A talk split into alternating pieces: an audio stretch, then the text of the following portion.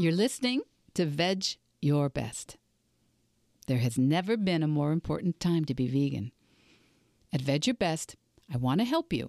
I want to help you limit and eliminate the consumption of animal products without feeling deprived, overwhelmed, or unsupported, even if no one you know is vegan.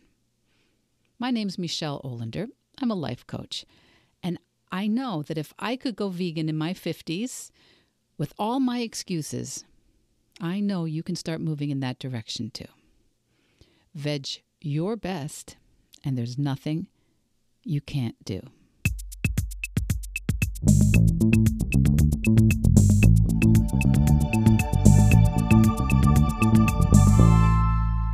Welcome and welcome. And if you're one of my Veg Your Besties, welcome back. Welcome back to Veg Your Best. This is round three. I've had some problems recording today. So we're going to try and, I don't know, I don't know what. We're going to try recording today uh, the third time and see if that's the charm. And if you've come back, if you're one of my Veg Your Besties, and I just want to let you know how grateful I am that in a world with more or less infinite options, that you're spending a little of your precious time here at the podcast.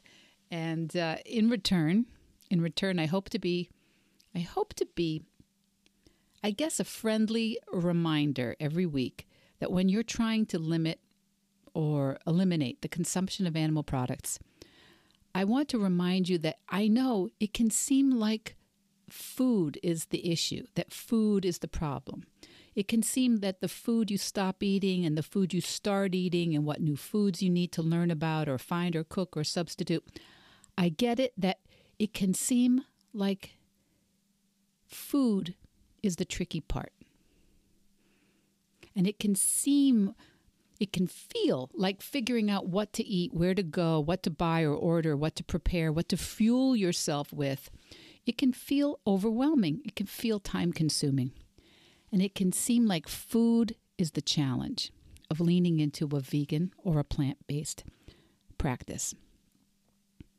But I think if that were true, if it were food that was the challenge, if it were food that was the issue, then anyone with the ability to buy beans and greens and grains, veggies, mushrooms, fruits, and seeds, those people would be all set. Because there are uh, hundreds, if not thousands, of excellent guides and resources and recipes available, many for free, from physicians and from registered dietitians and endurance athletes and busy moms. So many resources that will tell you exactly how to begin and what to do with the food.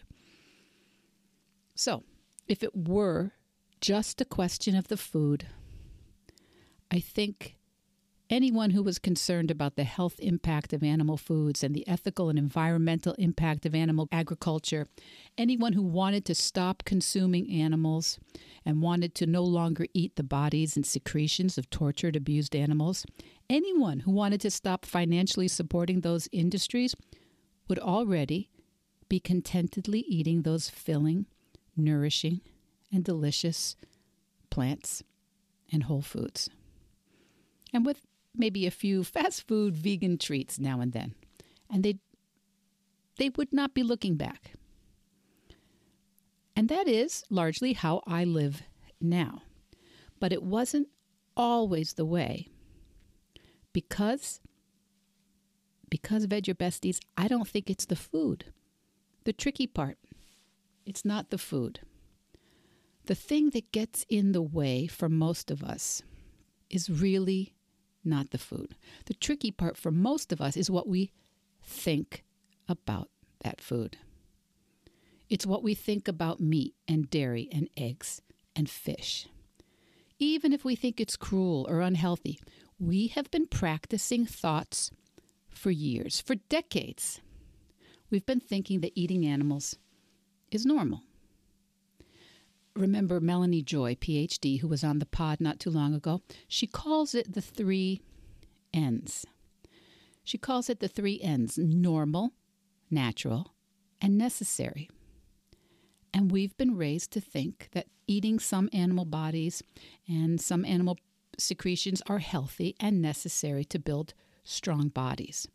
We've been raised to think about animals, some animal products, as, as traditional to our culture, as integral to our uh, culture, as comforting, or even in some cases like foie gras and caviar, as sophisticated, as elegant, as luxurious, and deserving high prices.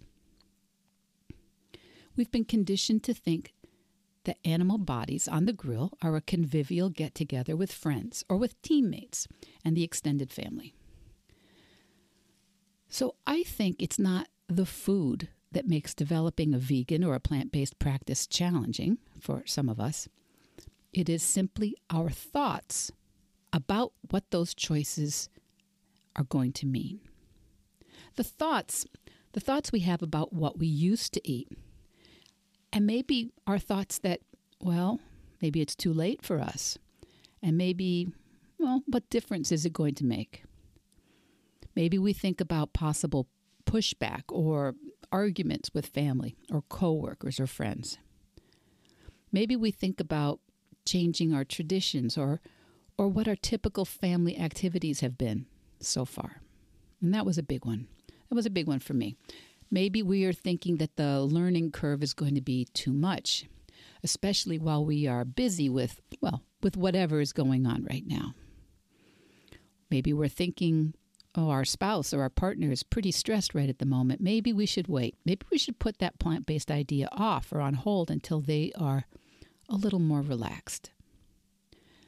We also might be thinking about an upcoming a wedding or an event or family brunches or the vacation travel or business trip that we're hoping for, or some kind of uh, situation where there are pre planned lunches and dinner meetings. So while we're thinking all those things, we're going to be more or less paralyzed about what we do want to do. Because until we slow down our brains, we might just keep thinking it's that it's the food, that it's what we're going to do, what we're going to choose, that that is what the challenge is. But it's not. and you know how I noticed that? It's because I had all the same thoughts that I, you know, that I enumerated. I had all those thoughts, some more, some less, but I had all those thoughts that if I changed how I ate, it would be overwhelmingly a drag for my family. That it would be that it would be an unwelcome change and a complication for my family and for, for my husband who likes to go out to eat with me. I thought that it would make annual vacations in Italy or Spain, especially in France, less fun. I thought that uh, I thought that if I committed to a vegan practice, I would be forced to think so much more about the horrific conditions and treatment of animals, as well as the humans who work in animal agriculture. Those were all thoughts I had that had me a little bit stuck, a little bit paralyzed about limiting and eliminating the consumption of animal products. It was the thoughts, and it wasn't the food. It wasn't.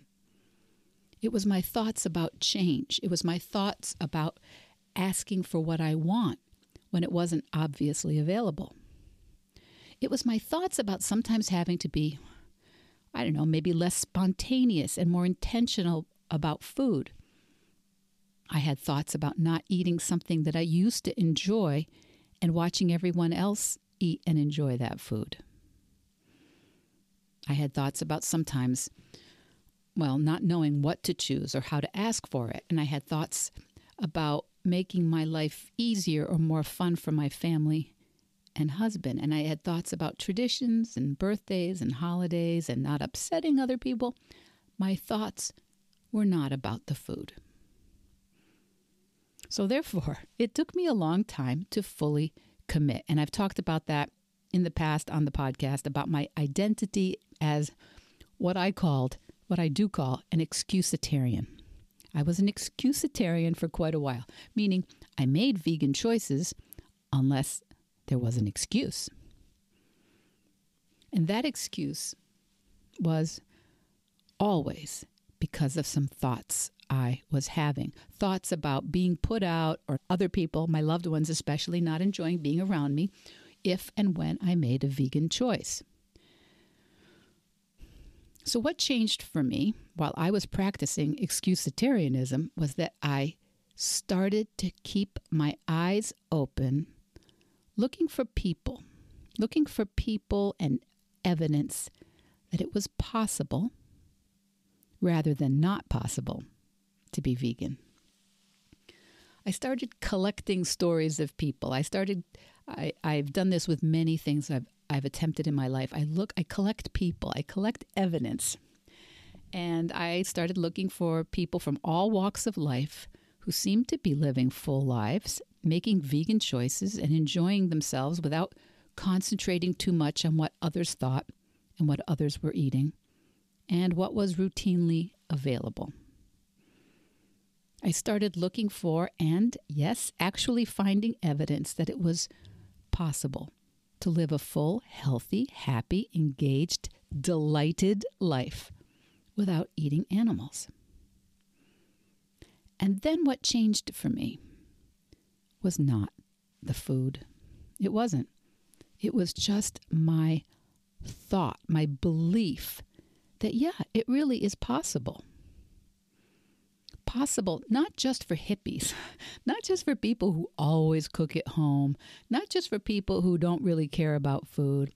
It was uh, possible not just for macrobiotic obsessives who obsessively weigh and measure. It is possible not just for people with private chefs or living in a commune of like minded people. I started to think that it was possible for a person like me. And that changed everything. Everything. When I started to think that. Because whether you think you can or think you can't, right? This is a truism. Whether you think you can or think you can't, you're right. And where have you already seen that in your life? Where have you seen that in the people around you? That you can do certain things that others have been challenged to do primarily because you have the advantage of believing that it's possible. Maybe you think it's possible because you grew up with a parent who was able to do that thing. Or maybe you grew up not believing it was possible, but along the way you were exposed to a person or a teacher or a community that gave you the confidence to believe that it might be possible for you. When you believe something is possible, your actions start to change. Sometimes subtly, sometimes not so subtly at all. Because if you believe you can trust in ideas, if you believe you can, you start to believe that you could learn that you could practice, that you could take an intentional step. And if you don't believe something's possible for you, you're highly unlikely to take consistent actions, consistent steps to learn or grow your skills, to grow your muscles, your coordination, whatever that is. If you believe you can or you believe you can't, you're right. So, kids, that is what I do here. I show up every week. I show up so far 121 consecutive weeks. I show up every week to remind you that it is possible for you. And some people some people uh, see themselves in someone like myself more than in same, some other in kind of influencer or or actress or model or endurance athlete some people see themselves more in me, a middle aged lady who started to believe it was possible and to take steps. Because there is a simple process.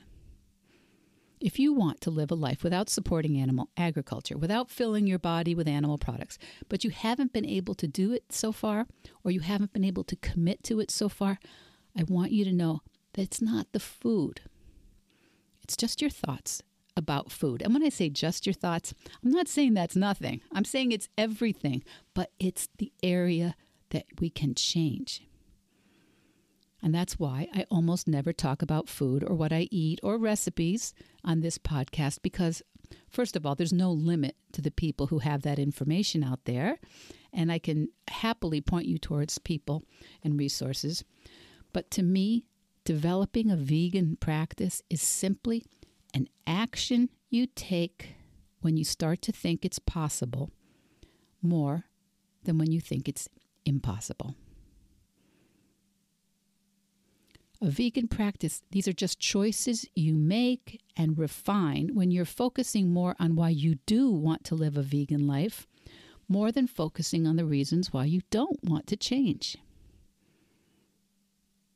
Recently on the pod, we had endurance adventure athlete, he likes to be called, Bicycle Brendan Walsh, adventure athlete, Bicycle Brendan Walsh.